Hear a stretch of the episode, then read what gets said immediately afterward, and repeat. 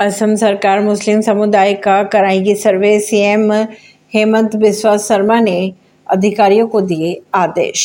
असम के मूल मुस्लिम समुदाय की अगर बात की जाए तो सामाजिक, आर्थिक मूल्यांकन करवाया जाएगा। इस समाज का, इसके लिए मुख्यमंत्री हेमंत बिस्वा शर्मा ने अधिकारियों को बाकायदा निर्देश भी दिए हैं। असम सरकार ने राज्य में मूल मुस्लिम समुदाय को आर्थिक और सामाजिक सर्वेक्षण कराने का फैसला ले लिया है।